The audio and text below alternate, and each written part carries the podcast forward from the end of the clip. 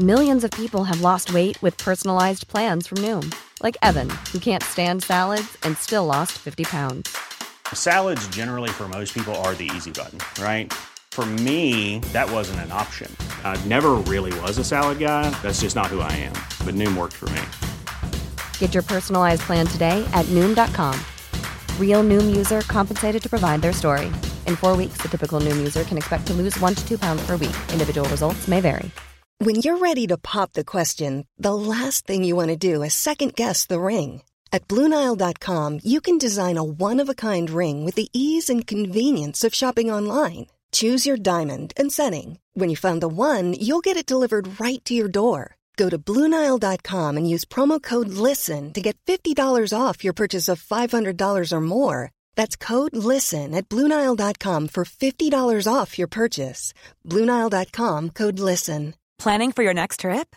Elevate your travel style with Quince. Quince has all the jet setting essentials you'll want for your next getaway, like European linen, premium luggage options, buttery soft Italian leather bags, and so much more. And is all priced at 50 to 80% less than similar brands. Plus, Quince only works with factories that use safe and ethical manufacturing practices. Pack your bags with high-quality essentials you'll be wearing for vacations to come with Quince. Go to quince.com slash pack for free shipping and 365-day returns.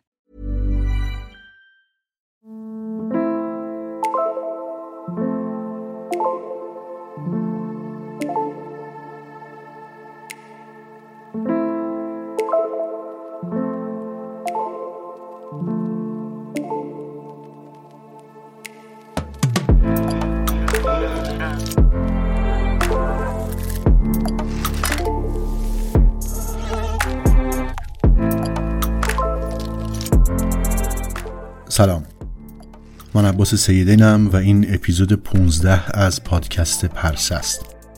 تو پادکست پرسه من از کنجکاویام گشت گذارام و پرسه هام لابلای کتاب ها میگم. اپیزود 15 پرسه و بخش دوم از پرونده از تحریر به آزادی در خرداد 1400 منتشر میشه.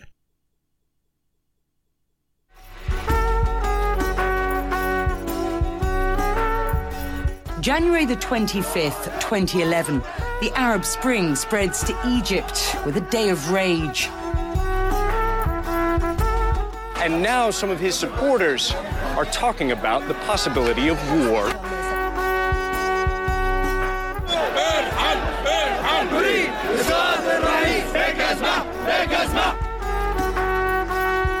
President Mohammed Hosni Mubarak has decided to step down as president of Egypt.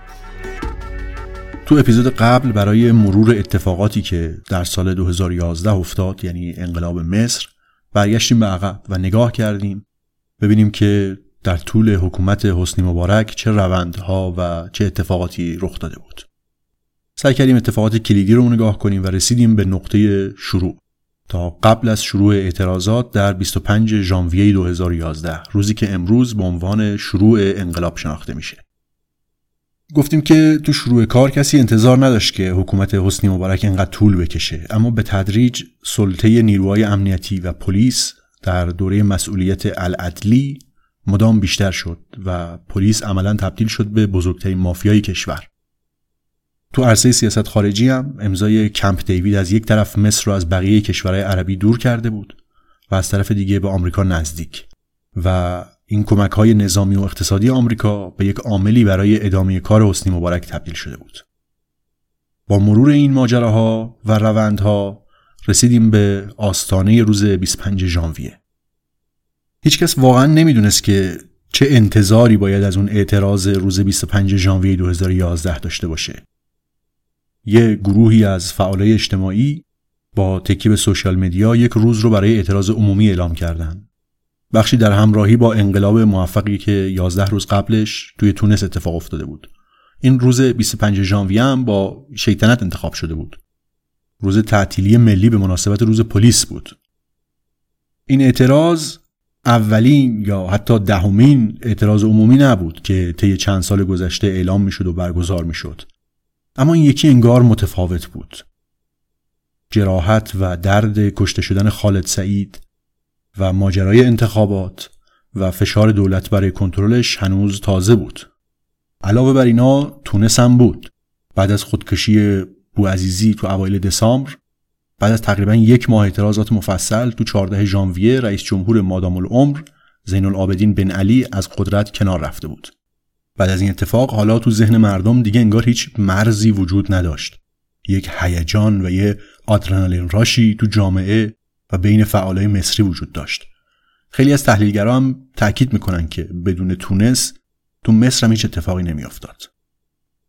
چند روز قبل از 25 ژانویه تو مصر هم یه اتفاقی مشابه تونس افتاده بود. یه رستورانداری به اسم عبدالحمید جلوی ساختمان مجلس دو تا چهار راه اونورتر از میدان تحریر خودش رو آتیش زده بود. ماجرای این خودکشی بالا گرفت. چون همون موقع اجلاس سران اتحادیه کشورهای عربی عرب لیگ هم داشت برگزار می‌شد و موضوع تونس خیلی داغ بود و حالا خبر میومد که تو مصر هم عین همین اتفاق افتاده. وسط این اجلاس یهو یه رسوایی بزرگ دیگه هم رو شد. یه فعال اجتماعی سوسیالیستی به اسم وائل خلیل تو وبلاگش یه پستی گذاشت که نشون می‌داد یه عکس خیلی معروفی از مبارک فتوشاپ شده. عکس این بود که بنیامین نتانیاهو کنار محمود عباس از تشکیلات خودگردان فلسطین و حسنی مبارک پشت سر اوباما ایستادن و مال مذاکرات صلحی بود که خیلی روش مانور می‌دادن. تو اون عکس اوباما وسط بود نتانیاهو و محمود عباس و حسنی مبارک هم پشت سرش بودن.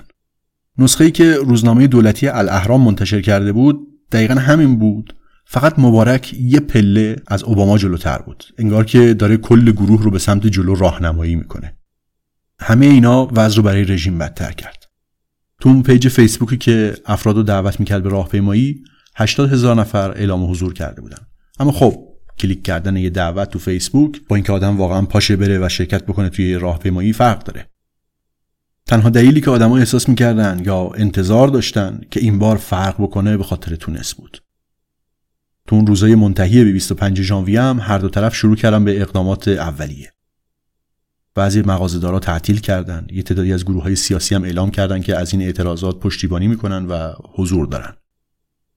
یه هفته قبل از روز موعود یه چهره جدید و غیرمنتظره‌ای وارد عرصه شد و توجه مردم رو خیلی جلب کرد. یه زن محجبه 26 ساله به اسم اسما محفوظ. یه ویدیوی 4 دقیقه روی یوتیوب گذاشت که فورا وایرال شد. تو این ویدیو یک زن جوون خیلی مستقیم و سرراست همه رو دعوت کرد که پاشین بیاین تو این اعتراض روز 25 ژانویه شرکت بکنید. خیلی واضح اسمشو گفت و از همه دعوت کرد که بیان. تو پیامی که اسما محفوظ روی یوتیوب گذاشت موضوع دیگه گروه سیاسی نبود. اون نه از انتخابات حرف زد نه از جوال مبارک گفت. موضوع فقط کرامت و عزت بود. چندی بارم روی این کلمات تاکید می‌کرد. میگفتش که چهار مصری خودشون آتش زدن. تا شاید ما هم بتونیم یه انقلابی مثل تونس داشته باشیم. شاید ما هم بتونیم آزادی عدالت عزت و کرامت انسانی داشته باشیم. نه اینکه مثل حیوان ها باشیم. ما می‌خوایم روز 25 ژانویه به میدون تحریر بریم. اگه می‌خوایم کرامت داشته باشیم و در عزت زندگی کنیم باید روز 25 ژانویه شرکت کنیم. نه یادداشتی داشت نه توقفی داشت وسط حرفاش. ظاهرا حتی وسط حرفاش انگار نفس هم نمی‌کشید. یک چالش خیلی مستقیم و جدی برای کسایی مطرح کرد که انگار کنار گود میشستند. گفت که اگه مرد هستیم بیرون بیاین. همه میگن که زنا نباید توی راهپیمایی شرکت کنن چون کتک می‌خورن. هر کسی که میگه زنا نباید توی اعتراضات شرکت کنن چون کتک می‌خورن غیرتش رو نشون بده و روز 25 ژانویه بیرون بیاد. هر کسی که میگه کسی نمیاد و هیچ اتفاقی نمیافته بدونید که شما خائنید. درست مثل رئیس جمهور درست مثل هر مسئول فاسد دیگه درست مثل اون مأمور امنیتی که ما رو کتک می‌زنه. اگه مرد هستید بیاین و از من و دخترای دیگه تو این اعتراض محافظت کنید. اگر نه شما هم در برابر ملت و مردمتون گناهکارید. شما مسئول هر اتفاقی هستید که تو خیابون برای ما بیفته وقتی که شما تو خونه نشستین. نمیشه دقیقا گفت که این ویدیو چقدر اثر گذاشت. اما اینم یکی از عواملی بود که به داغ شدن موضوع خیلی کمک کرد. سازمان دهنده های اعتراضا از مجموع تمام خواسته های متنوع مصری ها فقط یک لیست مختصر مسائل مشخص رو به عنوان موضوع برنامه معرفی کردن که با کل جامعه سازگاری داشته باشه.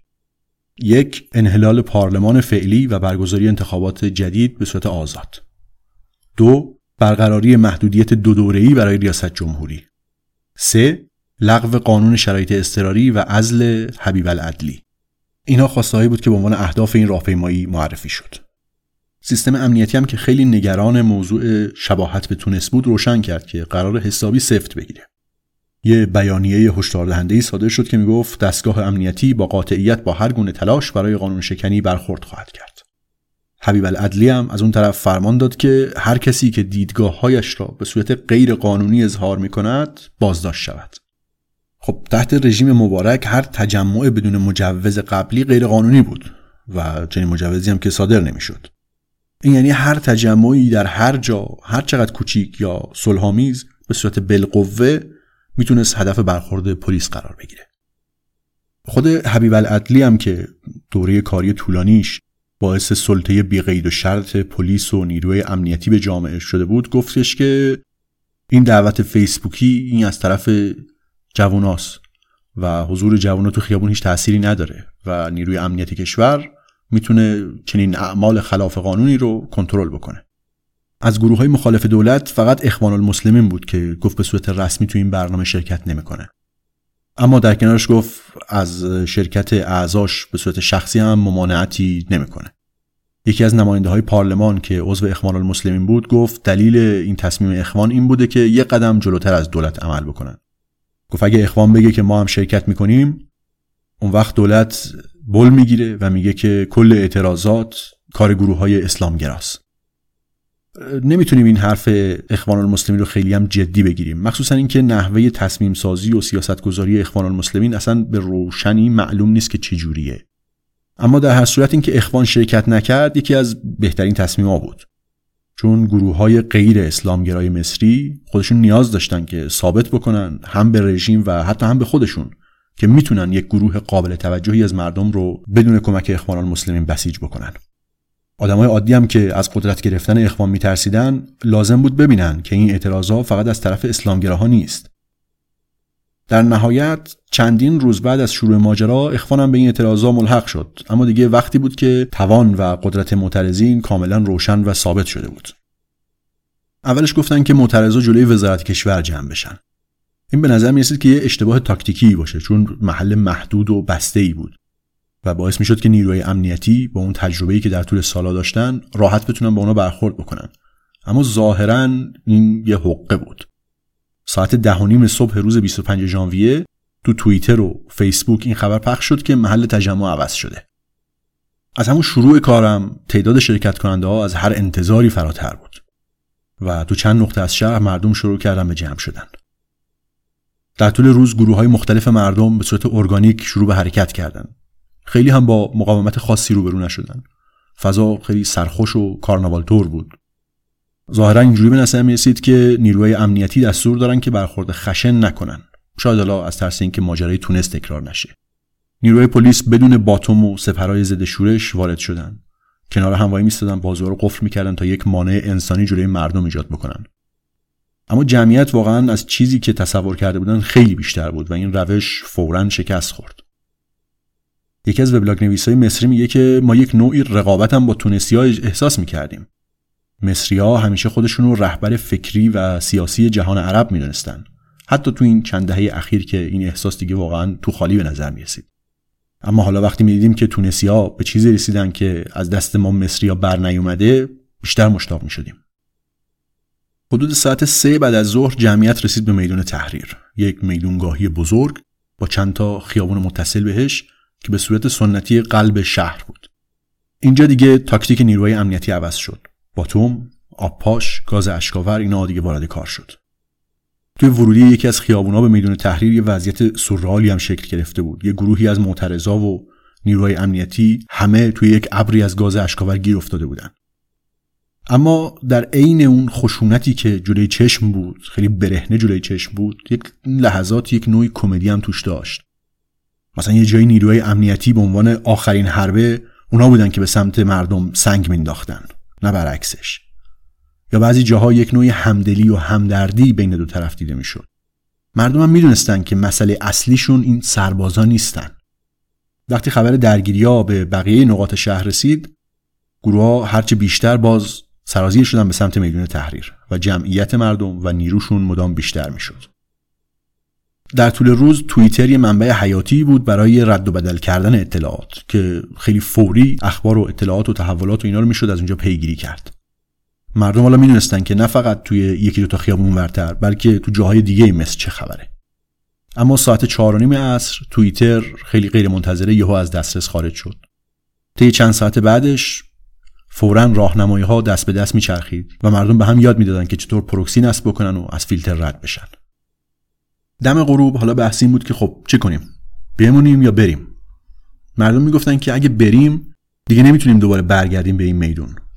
و کم کم شروع کردن به آوردن پتو و غذا و اینا به سمت میدون تحریر.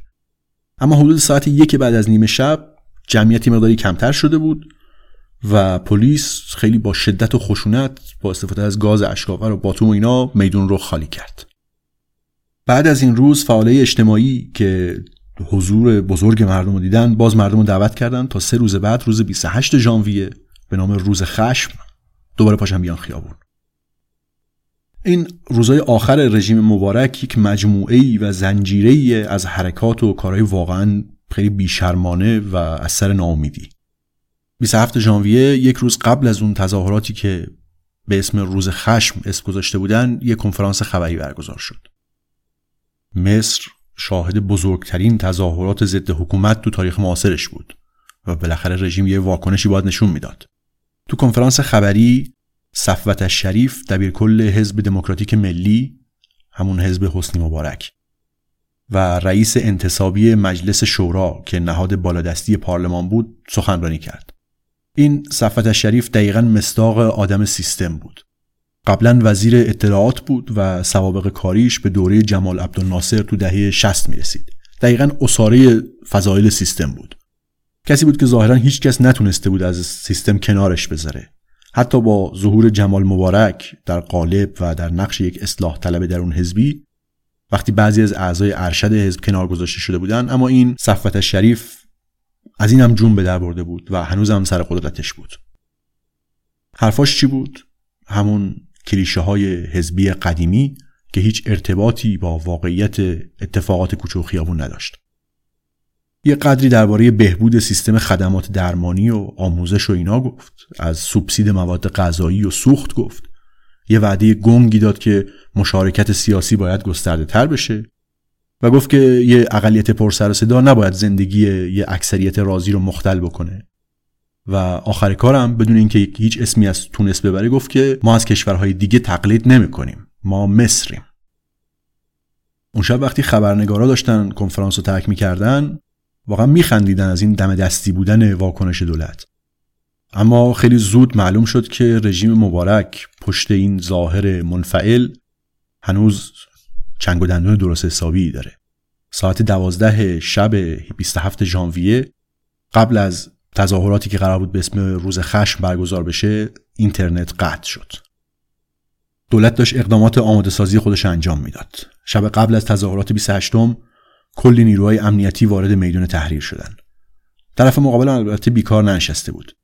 مرکز حقوقی هشام مبارک یه انجیو حقوق بشری شروع کرد به فشار و تلاش برای آزادسازی بازداشتی ها. یه گروهی هم مشغول این شدن که به کسایی که آزاد می شدن کمک کنن. کسایی که یهو بیخبر و بدون پول تو خیابون ول می شدن. اینا می رفتن براشون پتو و غذا و یه مقدار پول می بردن که خودشونو برسونن به خونه.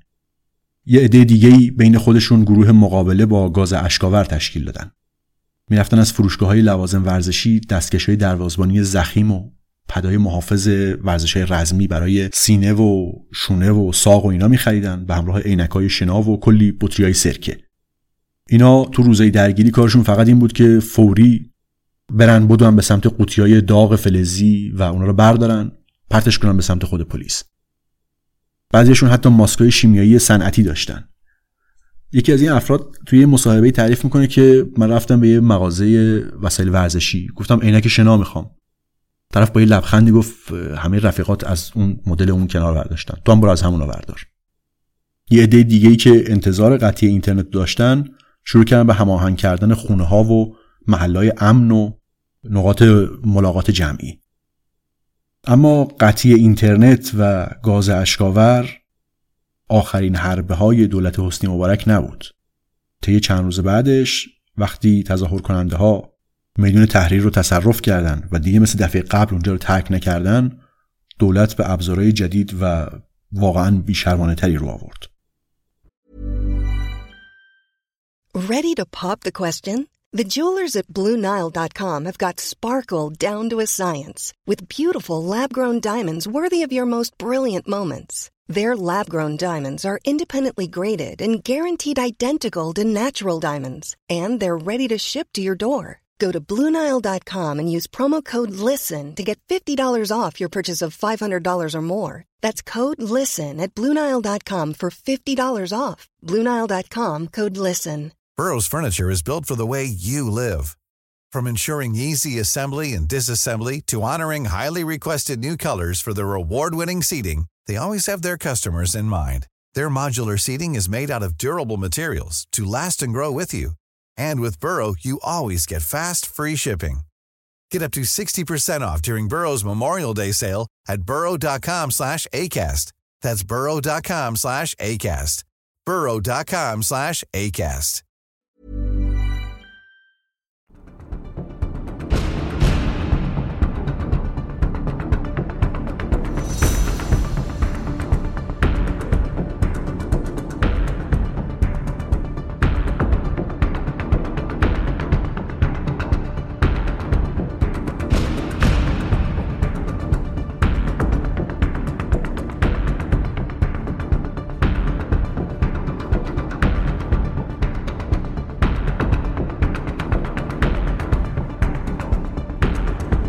اغلب اعتراضا و تظاهرات و راهپیمایی اینا در یک نقطه ای تبدیل میشه به یه حساب و کتاب ریاضی.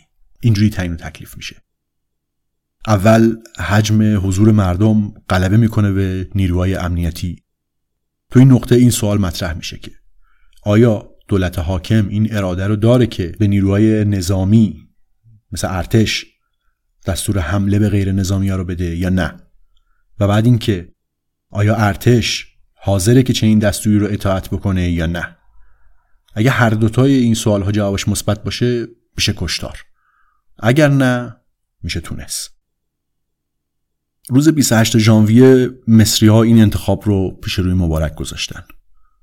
وزارت کشور مصر رو رسما شکست دادن و اساسا اون زره محافظتی حسنی مبارک رو کنار زدن و مجبورش کردن تا برای اولین بار طی چند دهه مستقیما با مردم روبرو بشه. تو این روز خشونت خیلی زیادی اتفاق افتاد. در شروع روز آخرین اقدام دولت برای کاهش ارتباطات قطع شبکه موبایل بود. تقریبا از 9 صبح تمام موبایل ها قطع شد. این حرکت ترسناکی بود. نه به خاطر اینکه دولت واقعا تصمیم گرفته بود انجامش بده. بلکه به خاطر اینکه به صورت ضمنی نشون می‌داد که دولت چه کار دیگه ای ممکنه بخواد بکنه. تظاهرات توی بیخبری کامل اتفاق افتاد. چند روز قبلتر و تو تظاهرات 25 ژانویه که گفتم روز پلیس بود مردم تمام مدت چشمشون به موبایلا بود. مدام اخبار و توییتر رو چک می‌کردن. اما روز 28 روز خشم هیچی از خبر نداشت دیگه که جاهای دیگه چه اتفاقی داره میفته اما این بیخبری مایه خشم و همینطور کنجکاوی بیشتری هم شده بود.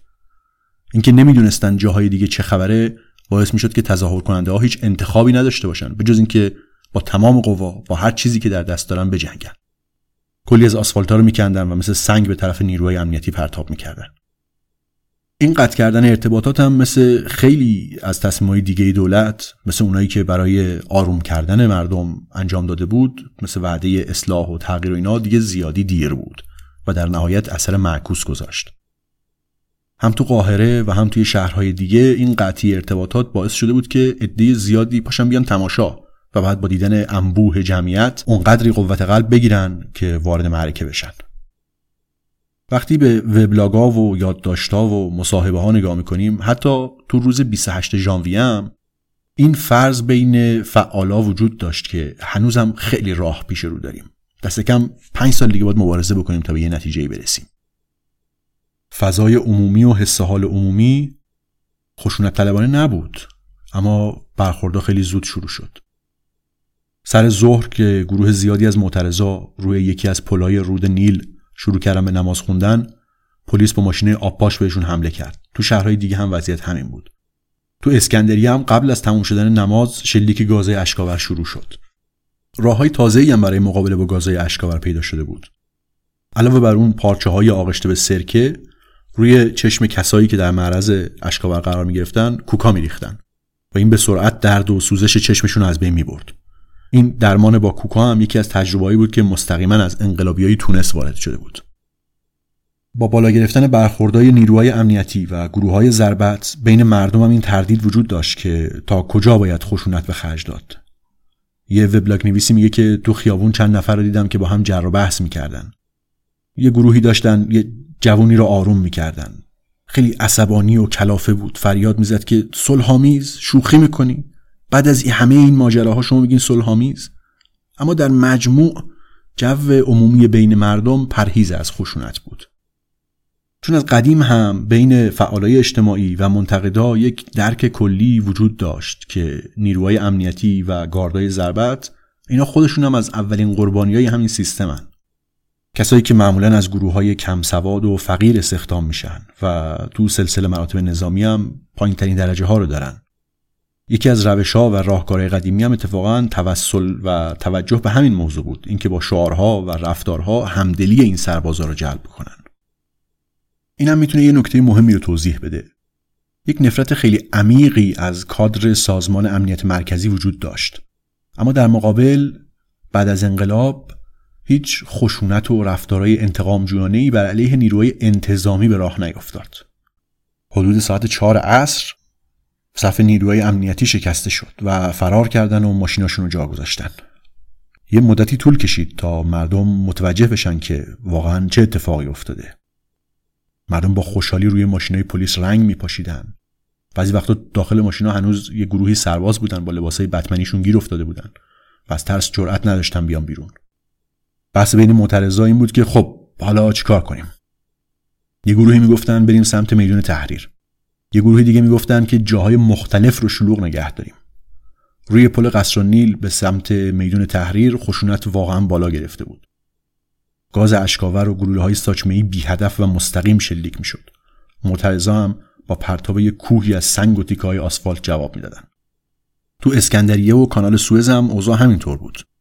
نیروهای امنیتی هر دو جا شکست خورده بودن و پراکنده شده بودن. سوئز عملا به میدون جنگ تبدیل شده بود. مردم کنترل بخشای مختلفی از شهر رو به دست گرفته بودند و چند تا پاسگاه پلیس و آتیش زده بودند.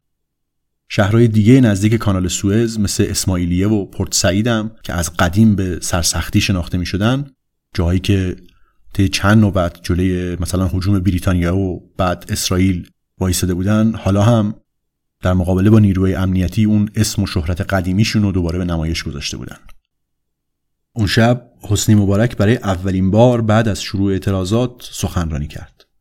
از همون اول همه تقصیرها رو انداخت گردن معترضا. گفت که بله تجمعات امروز شروعش به عنوان یک تمرین مشروع و صلحآمیز برای آزادی بیان بود اما نفوذیا باعث فساد شدن و اینو تبدیلش کردن به آشوب و اختشاش. و حالا آشوب و اختشاش داره کل کشور رو تهدید می‌کنه. بعد گفت که از کشته شدن جوانان و نیروهای پلیس متاسفم و از نیروی امنیتی تقدیر کرد که در برابر خشونت و تحریک نفوذی ها صبر و تحمل نشون داده.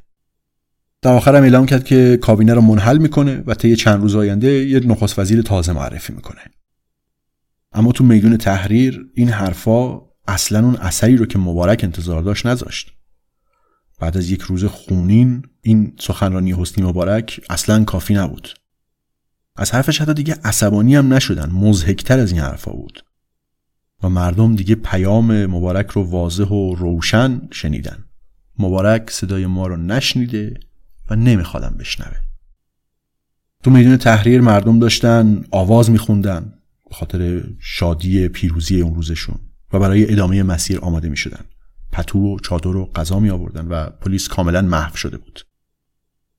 روز 25 ژانویه اون روز اول اون موانع احساسی روانی که باعث ترس و ناتوانیشون شده بود شکسته بود. و حالا روز 28 ژانویه روز خشم مانع فیزیکی یعنی نیروهای امنیتی از بین رفته بود. اما حالا قرار بود چه اتفاقی بیفته؟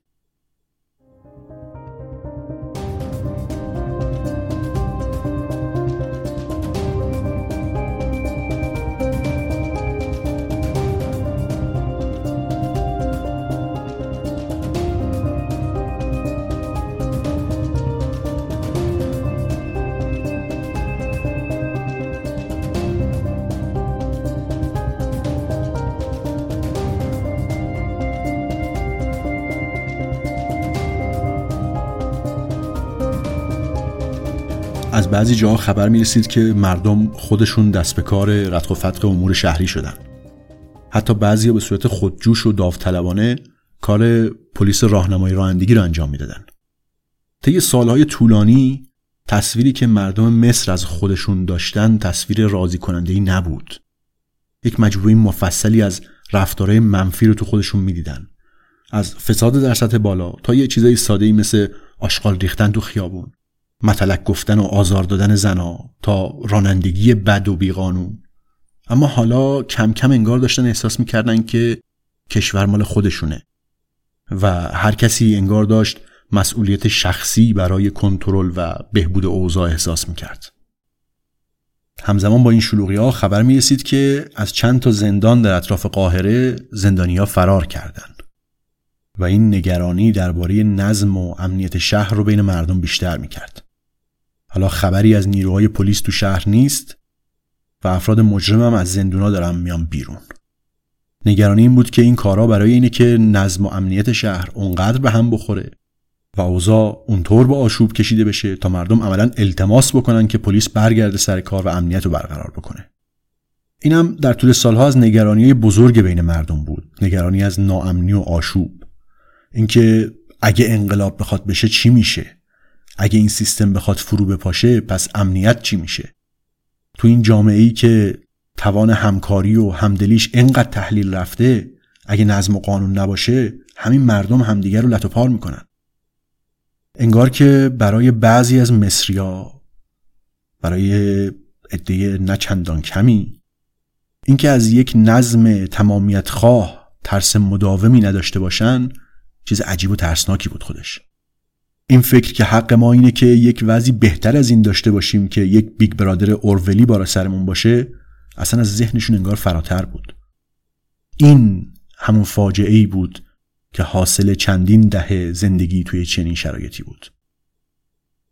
اما اتفاقی که افتاد آشوب و خشونت شهری و قارت مغازه نبود. البته تو بعضی جاها به صورت محدود چنین اتفاقایی هم افتاد. اما خب خیلی کمتر از چیزی بود که یه مدت بعد از انقلاب مصر توی انگلیس دیدیم. اتفاقی که افتاد این بود که مردم خیلی خودجوش و بدون هماهنگی مرکزی شروع کردن به تشکیل گروه های برقراری نظم.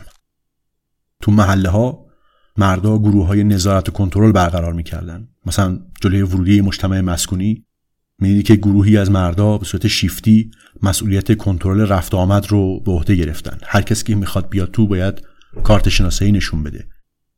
و اگه ساکن اون محله نیست واقعا با دلیل خوبی ارائه می‌کرد که چرا الان اونجاست. مخصوصا تو شبا. یا یه گروهی از افراد هر کسی تو محل زندگی خودش کمک می‌کردن به کنترل ترافیک. خود این موضوع نکته کلیدیه. یه نویسنده میگه که ما اینجا بود که تازه احساس کردیم این محله و خیابون محله و خیابون ماست. مطمئن نیستم که قبل از این ماجراها وقتی دولت تو همه گوشه و کنار و زوایای زندگی ما حضور داشت چنین احساسی داشتیم. این تجربه اینکه توی یه وضع اضطراری ما می‌تونیم در کنار هم جمع شیم یک احساسی از هدف جمعی مشترک برامون ایجاد کرد. ما همه با هم بودیم.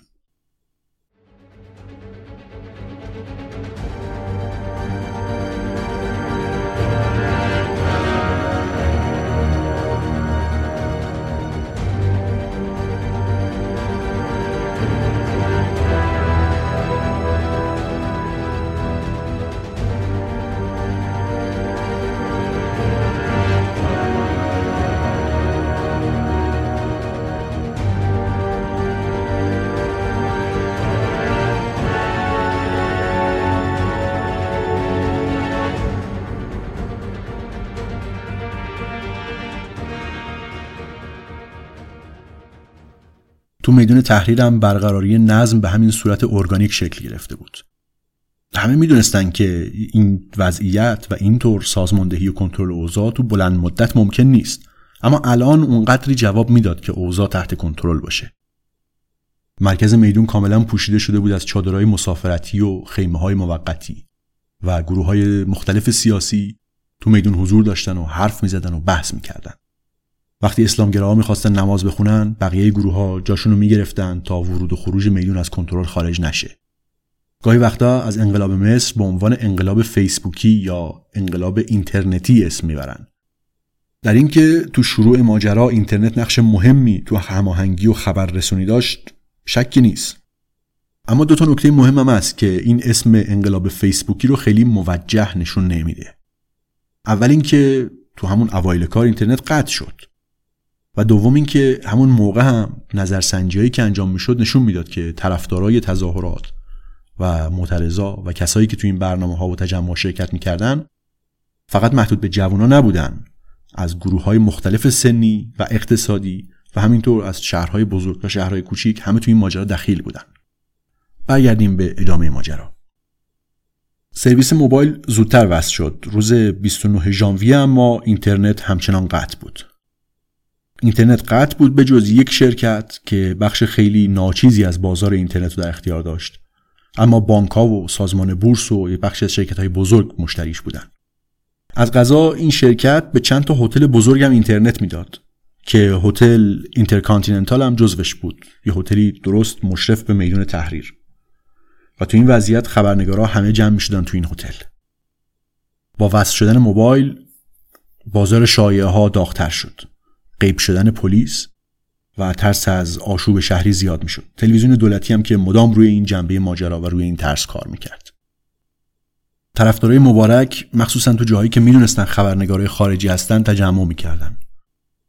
روز دوم فوریه باز درگیری ها همچنان ادامه داشت و تلویزیون میگفتش که مردم باید میدون تحریر رو خالی کنن. چون خبر رسیده که یک گروهی از اشرار دارن به سمت میدون تحریر میرن. طرفای ظهر یک گروه بزرگی که معلوم نبود کی هستن طرفدارای مبارک بودن یا مامورای لباس شخصی و امنیتی با تعداد زیاد. سوار بر اسب و مخصوصا شطور حمله کردن به میدون تحریر و با معترضا وارد درگیری شدن. فیلم های این درگیری که بعدا به اسم نبرد شطور معروف شد تو یوتیوب هست. معترضا انتظار چنین چیزی رو نداشتن مخصوصا که یکی دو روز قبلش فضای قدری آروم شده بود. اما به هر حال بازم نتونستن که مردم رو از میدون تحریر متفرق کنن. بعد از این درگیری ها هر کسی که می‌خواست به میدون تحریر نزدیک بشه باید مدارک شناسایی نشون می‌داد و البته باید بازرسی بدنی می‌شد. تو این دوره دفاع از میدون تحریر حضور گروه های اسلامگرا مثل اخوان المسلمین بیشتر شد و کادرهای اینا با سازماندهی های قبلی که داشتن تونستن کمک کنن که نظم و پشتیبانی از امنیت میدون تحریر بهتر بشه. همه اینا در حالیه که هر روز درگیری و خشونت همچنان ادامه داره. تو روزای دوم و سوم فوریه طبق آمار خود دولت 13 نفر کشته شدن و 1200 نفر هم مجروح شدن. گروه ها و شخصیت های سیاسی مختلف از البرادعی تا اخوان المسلمین همه درخواست کنارگیری مبارک رو دارن.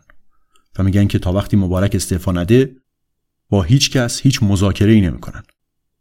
تو سطح بین المللی هم از دبیرکل سازمان ملل تا رئیس جمهورهای آمریکا و کشورهای اروپایی همه درباره خشونت و جنگ داخلی هشدار میدن و نگران من که مصر کدوم طرف داره میره.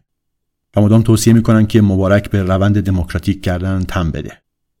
یکی از شیخهای بزرگ الازهر بزرگترین نهاد مذهبی مصر بیانیه داد که حکومت نامشروع حرام است. همینقدر گنگ و محافظه کارانه بعدم مستقیم گفت که خانواده ها اجازه ندن که جوان از خونه برن بیرون.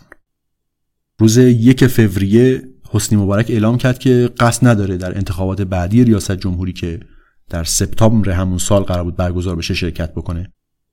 ولی تا اون موقع در قدرت میمونه تا نظارت بکنه بر روند صلحآمیز انتقال قدرت. اما اینم باز برای مردم قابل قبول نبود. از اینجا دیگه اون روند سریع و سرگیجه آور تغییر به اوج خودش می‌رسه. هر روز یک اتفاقی میفته که تا بخوایم ببینیم اثرش چی بوده یه اتفاق دیگه ای به دنبالش میاد.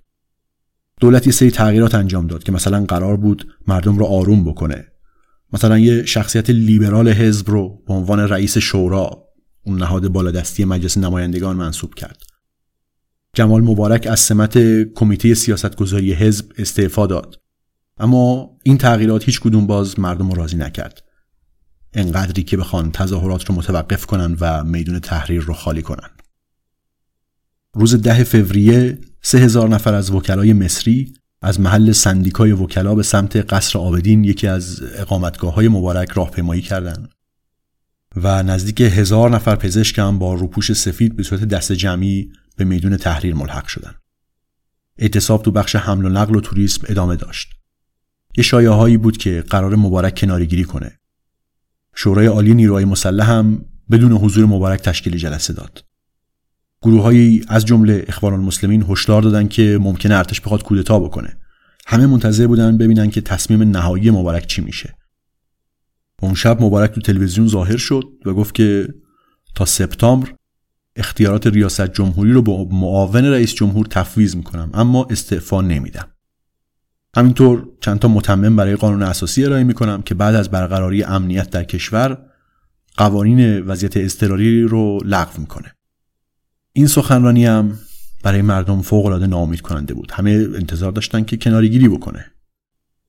اعتراضا تو قاهره و شهرهای دیگه بیوقفه ادامه داشت. کم کم رویکرد تلویزیون دولتی هم تغییر کرد. اسم این معترضا دیگه شورشی یا اختشاشگر نبود. از اونا به اسم جوانان 25 ژانویه اسم بردن. در نهایت روز 11 فوریه یعنی 22 بهمن 1389 بیانیه کوتاهی از طرف شورای عالی نیروهای مسلح صادر شد. بسم الله الرحمن الرحیم. شهروندان در این ایام دشواری که مصر میگذراند رئیس جمهور حسنی مبارک تصمیم گرفته است تا از مقام ریاست جمهوری کنارگیری کرده مسئولیت اداره امور را به شورای عالی نیروهای مسلح می سپارد. مردم تو شهرهای مختلف شروع کردن به جشن گرفتن.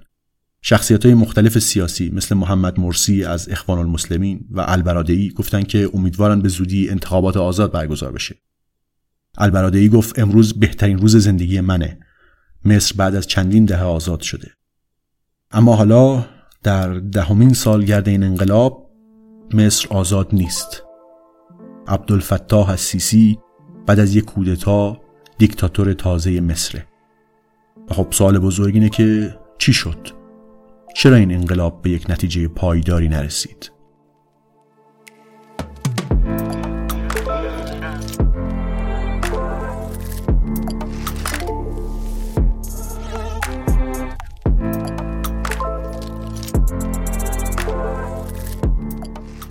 این اپیزود 15 و بخش دوم از پرونده از تحریر به آزادی بود. ممنون از شما که پادکست پرسه رو میشنوید و ممنون همینطور از دانیال کشانی که پوسترای این پرونده رو طراحی کرده.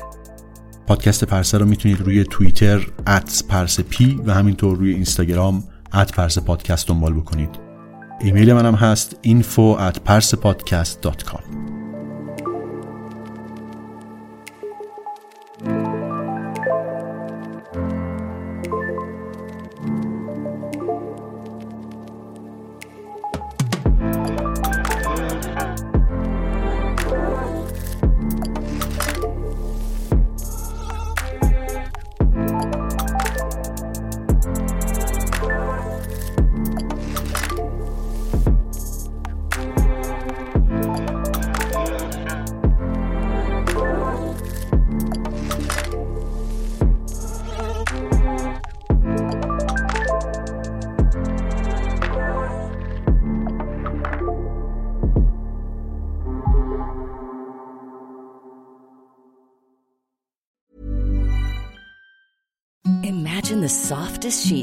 ever felt. Now imagine them getting even softer over time. That's what you'll feel with Bowl and Branch's organic cotton sheets. In a recent customer survey, 96% replied that Bowl and Branch sheets get softer with every wash. Start getting your best night's sleep in these sheets that get softer and softer for years to come. Try their sheets with a 30-night guarantee. Plus, get 15% off your first order at bowlandbranch.com. Code BUTTERY. Exclusions apply. See site for details. Hey, it's Paige DeSorbo from Giggly Squad. High quality fashion without the price tag. Say hello to Quince. I'm snagging high-end essentials like cozy cashmere sweaters, sleek leather jackets, fine jewelry, and so much more. With Quince being 50 to 80% less than similar brands. And they partner with factories that prioritize safe, ethical, and responsible manufacturing. I love that. Luxury quality within reach. Go to quince.com slash style to get free shipping and 365 day returns on your next order. quince.com slash style. Support comes from ServiceNow, the AI platform for business transformation. You've heard the hype around AI. The truth is, AI is only as powerful as the platform it's built into. ServiceNow is the platform that puts AI to work for people across your business, removing friction and frustration for your employees, supercharging productivity for your developers, providing intelligent tools for your service agents to make customers happier. All built into a single platform you can use right now. That's why the world works with ServiceNow. Visit servicenow.com/ai for people to learn more.